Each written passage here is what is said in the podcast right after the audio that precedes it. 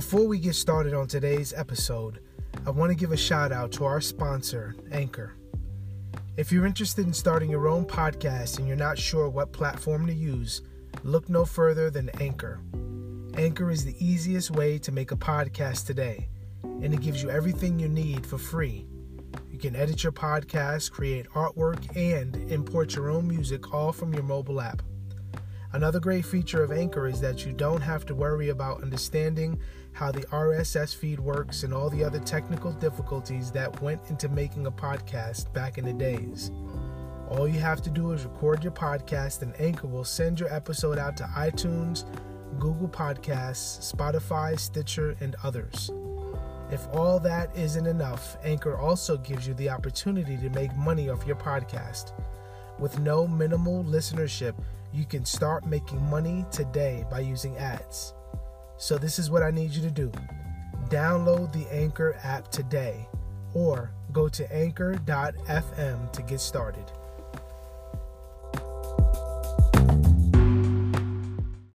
Welcome to another episode, Proverbs with Edwin. This morning we're going to be taking a look at Proverbs 28, verse 1. And the Word of God reads as follows The wicked flee when no one pursues, but the righteous are bold as a lion. What happens when the person who is in covenant with God the person who knows God, the person who is right with Christ. What happens when that person lives a life that is in contradiction to their profession? That person receives the discipline of God. But what happens when those who are not in covenant with God, those who do not know the Lord, what happens to those individuals when they are not walking in step or walking with God. Well, they are subject to the judgment of God. In other words, the Lord disciplines his children. The Lord disciplines those who are who are his. He brings them back to himself. And those who are not his, they await the judgment of God. And any goodness, any kindness, any good that they receive from the Lord, the wicked that is, it is purely a gracious gift from the Lord. So, when the person who is in covenant with God lives like they are not in covenant with God, they are subject to the discipline of God. But when the wicked receive judgment. When the wicked receive the due penalty for their sin, they receive judgment. They receive judgment. So the wicked who do not know God do not have the Lord on their side. But the righteous who know God by virtue of their relationship with Christ receive the blessings from the Lord when they walk upright. Now, this walking upright principle is found in Leviticus 26. And I'll read this verse for you Levit- Leviticus 26, verses 7 through 9. This is what God says You shall chase your enemies, and they shall fall before you by the sword. Five of you shall chase a hundred, and a hundred of you shall chase ten thousand, and your enemies shall fall before you by the sword. I will turn to you and make you fruitful and multiply you, and will confirm my covenant with you.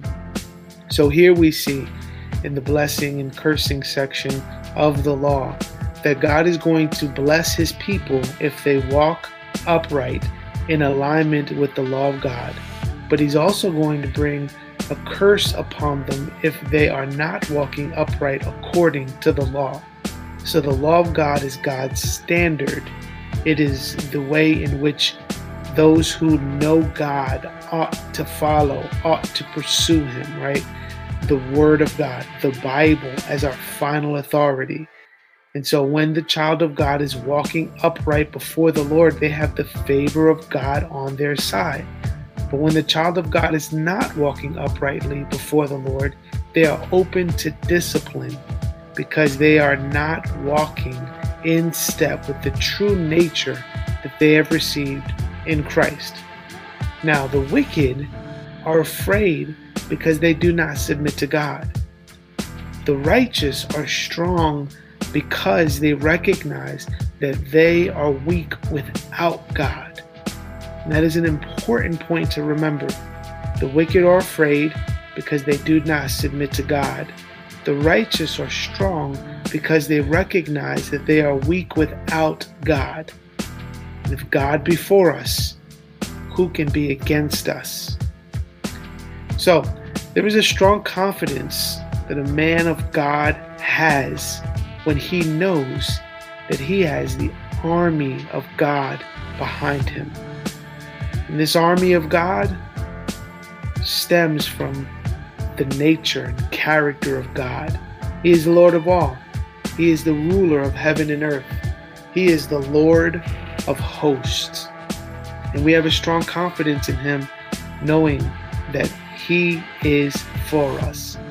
And our Proverbs this morning tells us that the righteous are as bold as a lion. We do not flee and are not afraid at the sight of the enemy. Now, there are times when we are. And I think at those points, we need to be realigned. We need to be reminded of who God is and who we are. We are His possession by faith in Christ, and this gives us a strong confidence in the Lord, not ourselves, but in God. So let's look at a couple passages here to emphasize this point of the righteous being as bold as a lion. Proverbs, excuse me, Psalm chapter 27, verses 1 through 4. It says, The Lord is my light and my salvation. Whom shall I fear? The Lord is the stronghold of my life. Of whom shall I be afraid? When evildoers assail me to eat up my flesh, my adversaries and foes, it is they who stumble and fall. Though an army encamp against me, my heart shall not fear. Though war arise against me, yet I will be confident. One thing have I asked of the Lord, that I will seek after, that I may dwell in the house of the Lord all the days of my life, to gaze upon the beauty of the Lord, and to inquire in his temple. Now we see here, this is again Psalm 27, verses 1 through 4, but we see here Verse 1 The Lord is my light and my salvation. Of whom shall I fear? So, the very fact that we are connected to the Lord, He is our light, He is our salvation. As a result of that, we need not fear. Why? The Lord is our stronghold, right? Whom shall I be afraid? When evildoers assail me to eat up my flesh, my adversaries and my foes, it is they who stumble and fall.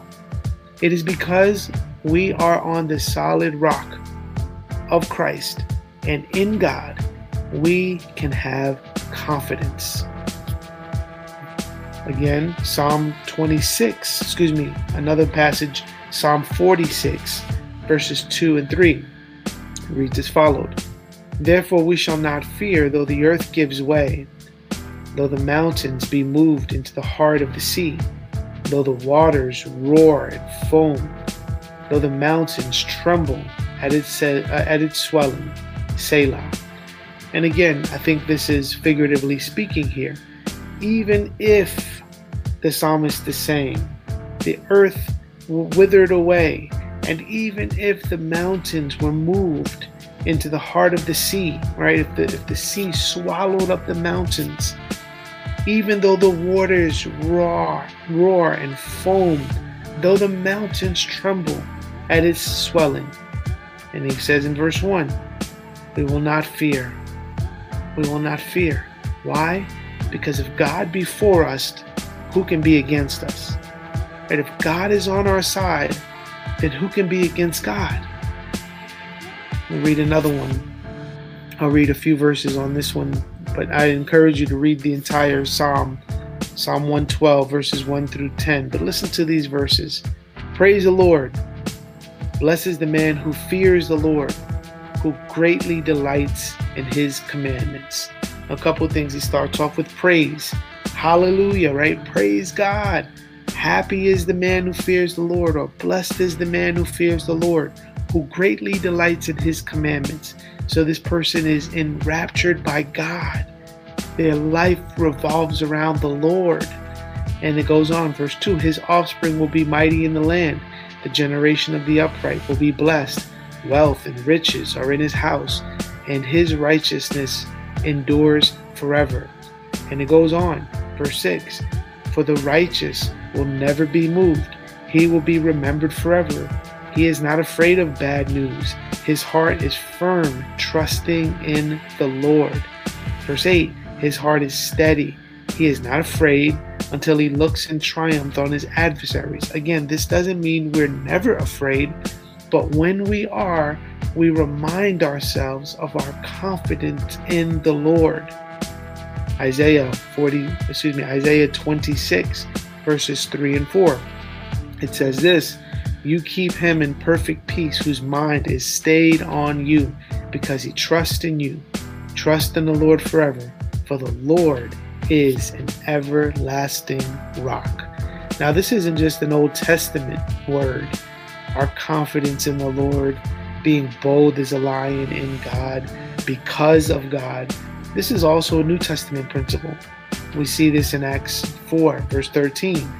It says, Now when they saw the boldness of Peter and John and perceived that they were uneducated, common men, they were astonished and they recognized that they had been with Jesus. Again, our connection to God, not ourselves, is what gives us the source of our strength. Again, we see this in Acts 14, verse 3.